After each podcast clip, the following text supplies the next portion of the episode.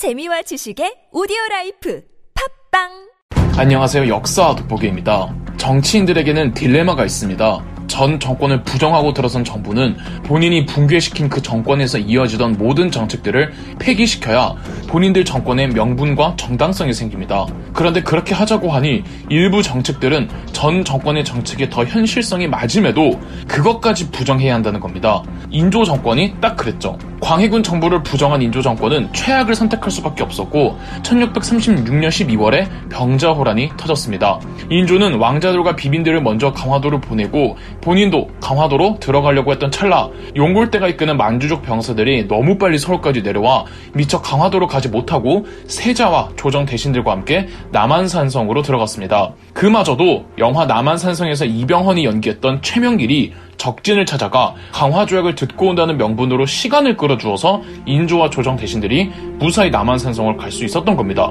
인조가 14일에 남한산성으로 들어오는데 15일에 적진에서 시간을 끌고 있던 최명길이 돌아와서 만주족이 요구하는 강화 조건은 이 세자를 인질로 보내라는 것이라고 인조와 조정에게 보고했습니다. 차마 세자를 보낼 수 없다는 여론하에 인조는 16일 왕의 동생을 대신 받아달라고 보냈는데 실제 동생은 아니었고 그냥 왕실 종친 누구 중에서 아무나 왕의 동생이라고 속이고 보낸 겁니다. 그런데 청나라 장수는 조선 정부가 사기친 걸 알고 그 자리에서 왕의 동생과 같이 온 박난 영 장군의 목을 베어버리고 그 페이크 동생은 다시 돌려보냅니다. 최명길은 그냥 솔직하게 세자를 보내주고 강화조약을 맺자고 혼자서 주장했습니다.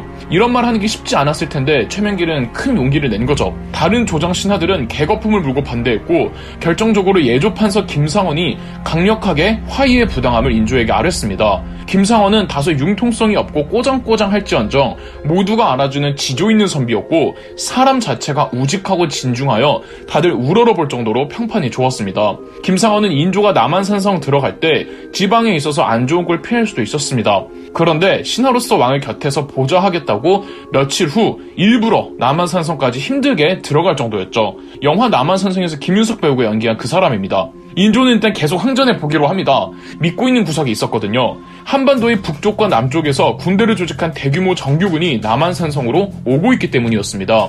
이들이 전부 모여 용골대의 3만 만주병력과 전면전을 치르면 충분히 승산이 있다고 판단했죠. 심지어 남한산성 내부에서도 게릴라 전술로 조선의 병사들이 성문 밖을 몰래 나가 만주족 몇 명 정도 조금씩 조금씩 싸워서 이기고 돌아왔습니다. 야사의 기록에 의하면 조선군이 사용하던 대포 천자 총통도 활약해서 그 위력을 보고 만주 군사들이 당황했다고 합니다.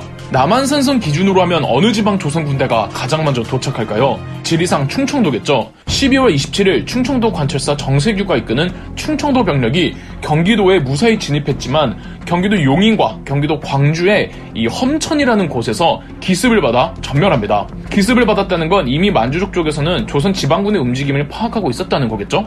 해가 넘어가고 1637년 1월 1일 청나라의 황제 홍타이지가 직접 군대를 이끌고 와 용골대 선봉부대와 합류합니다. 홍타이지가 직접 왔다는 소식에 남한산성 안에 있는 조정 대신들은 숙연해집니다. 이때 또 최명길이 용기를 내어 홍타이지에게 국서를 보내자고 합니다. 김상원이 반대했으나 최명길이 와신 상담도 국가가 보존되어야 할 수 있다고 펀치라인을 날리니까 인조가 홍타이지에게 국서를 보내긴 보냅니다. 이에 홍타이지가 답서를 보내는데 내용이 너희 나라를 멸망시키거나 유린할 생각은 없다. 이 재앙은 너희 스스로 자초했다. 평범한 날로 돌아가고 싶으면 조용히 항복해라.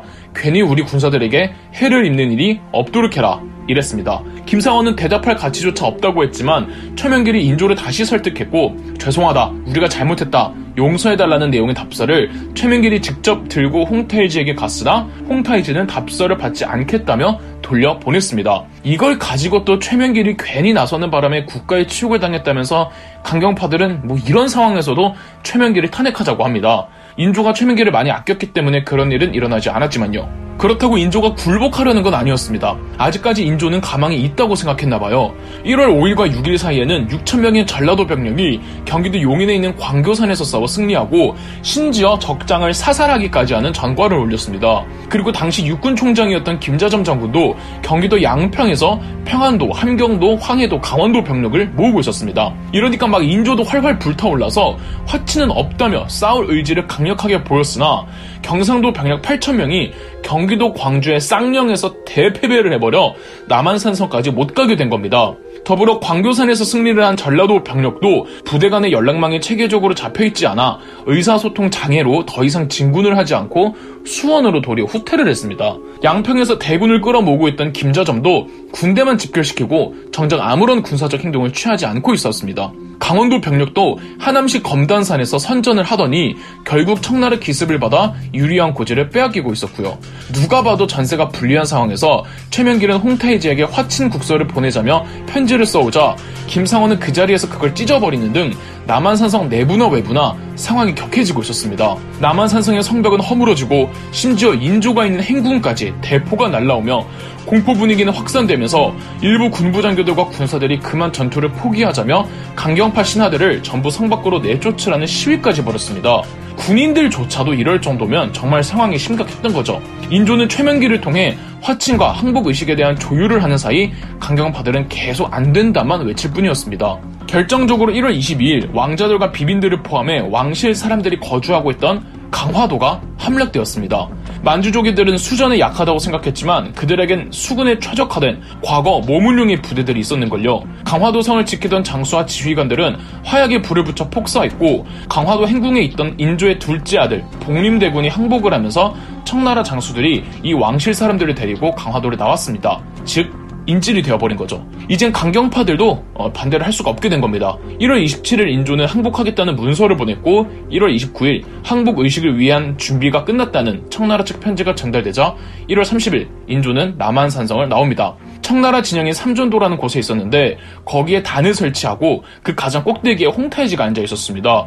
인조는 단 아래에서 홍타이지를 향해 절을 세 번 하고 한 번 절을 할 때마다 세 번 머리를 땅바닥에 박는 어, 총 아홉 번을 그렇게 하는 이른바 309고두례를 하게 됩니다. 한간에는 인조의 머리에서 피가 났다고 하는데 이건 당시 상황을 좀 극적으로 묘사하기 위해 MSG가 처진 것으로 보고 있습니다. 왜냐하면 309고두례는 인조만 한 게 아니라 그냥 유목민족끼리 다 하는 풍습이었어요.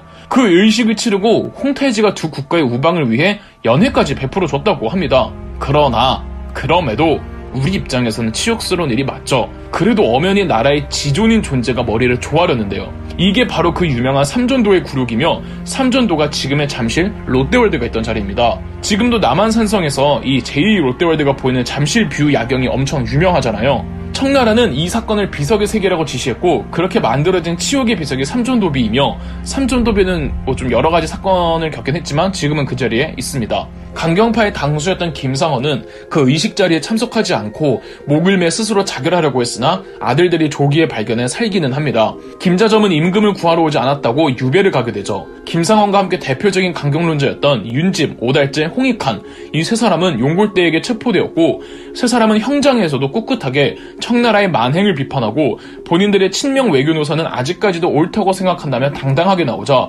용골대가 세 사람을 처형시켰습니다. 이 셋을 사막사라고 하죠. 인조는 다시 궁궐로 돌아오는데 남한산성에서 서울까지 그 광경은 여러분들이 생각하는 그 이상으로 훨씬 더 참혹했다고 합니다. 우리나라 백성들이 언급하기도 껄끄러울 정도의 참상을 겪는 걸 바로 눈앞에 보면서도 한 나라의 임금인 인조와 조정 신하들은 아무 말도 못했다고 합니다. 뿐만 아니라 병자 호란을 기점으로 조선의 사회적 풍속에 큰 변형이 오게 되는데 첫 번째로 방구석 정치인들이 많아집니다. 다들 현실 정치의 환멸을 느끼고 정계에 진출하지 않은 채 그냥 집에서 사람들을 불러다가 입만 터는 키보드 워리어들이 많아지죠. 둘째, 포로 문제들입니다. 포로들이 몰래 도망쳐 나와 조선으로 무사히 와도 걸리면 조선 정부는 다시 송환시켜야 했습니다. 포로들을 데리고 오려면 사와야 했는데 그 가격이 점차 높아져서 데려오기가 곤란했고 특히 조선으로 돌아온 아녀자들의 경우 온갖 차별의 시선을 받으며 파혼당하기 일쑤였고 이렇게 과부들이 많아졌습니다. 그런데 유교 사회에선 과부에 대한 시선이 또 곱지 않잖아요. 이런 아녀자들의 처우 문제가 조정에서 논의가 될 정도로 심각했었다고 합니다. 몇백 년이 지난 시점에서 후대의 우리들은 인조와 서인 정권을 맹렬하게 비난하고 광해군이 옳았음을 어, 주장합니다. 친명 외교를 고집했던 성리학자들의 사대주의를 답답해하고 실리를 추구하지 못한 외교로 큰 화를 입은 것에 대해 서인 정권이 멍청하다고 생각하죠. 그런데 모든 역사적 사건은 그 당시의 분위기라는 게 있습니다. 만약에 뭐 어디까지나 예시니까 그럴 일은 없겠지만 정말 만약에 중국이 사회주의를 포기하고 국제 정세를 주도할 뿐더러 모든 중국 기업들이 전 세계 시장을 석권하는 중이라고 쳐봅시다. 반면 미국은 몇십 년째 경제가 추락해서 모든 기업들이 다 도산하고 중국 기업에 인수되고 회복의 기미가 안 보여요. 이때 중국과 미국이 동시에 한국 정부에 투자금을 요청한다고 치면은 한국은 누굴 도와야 할까요? 중국에 투자하면 몇백 배 이상의 수익을 낼 수 있는 게 확실하고 중국이 막 한국이랑 같이 북한을 압박하세요. 반면 미국에 투자하면은 한국도 같이 무너집니다. 오래도록 한국에는 반중, 현중 분위기가 지배적인데 한국 정부에서 쉽게 중국을 선택할 수 있을까요? 6.25 참전 우방국인 미국을 버리고 만약 한국 정부가 중국을 선택한다면 여론이 난리가 나고 그 정부는 분명히 다음 대선 때 무너질 겁니다. 그러면 정권이 교체된 정부는 같이 무너지리란 걸 뻔히 알면서 미국을 도울 수밖에 없어요. 그러면 전 정권을 비방하던 사람들은 현 정권을 비방하게 되겠죠. 당시 조선은 지금 우리가 중국을 싫어하는 것보다 훨씬 더 여진족을 낮게 봤고 지금 우리가 미국에게 의지하는 것보다 훨씬 더 크게 명나라에게 의지하고 있었습니다. 제가 인조나 서인 정권이 잘했다고 옹호하는 게 아니라 모든 역사적 사건과 판단에는 지금 우리가 모르는 그 당시 분위기와 여론의 어려움과 딜레마라는 게 있다는 겁니다. 무작정 서인 정권을 비난만 하기보다는 그 당시 외교의 현실과 본질을 파악하고 만약 이런 비슷한 외교 구조가 현대에 비슷하게 나타날 때 어떻게 해야 하는지 최선과 최악은 어떤 것인지를 파악하는 게 중요하지 않나 싶습니다. 그럼 역사 돋보기였습니다. 영상 재미있으셨다면 구독과 좋아요, 알림 설정까지 해주시면 감사드리겠습니다.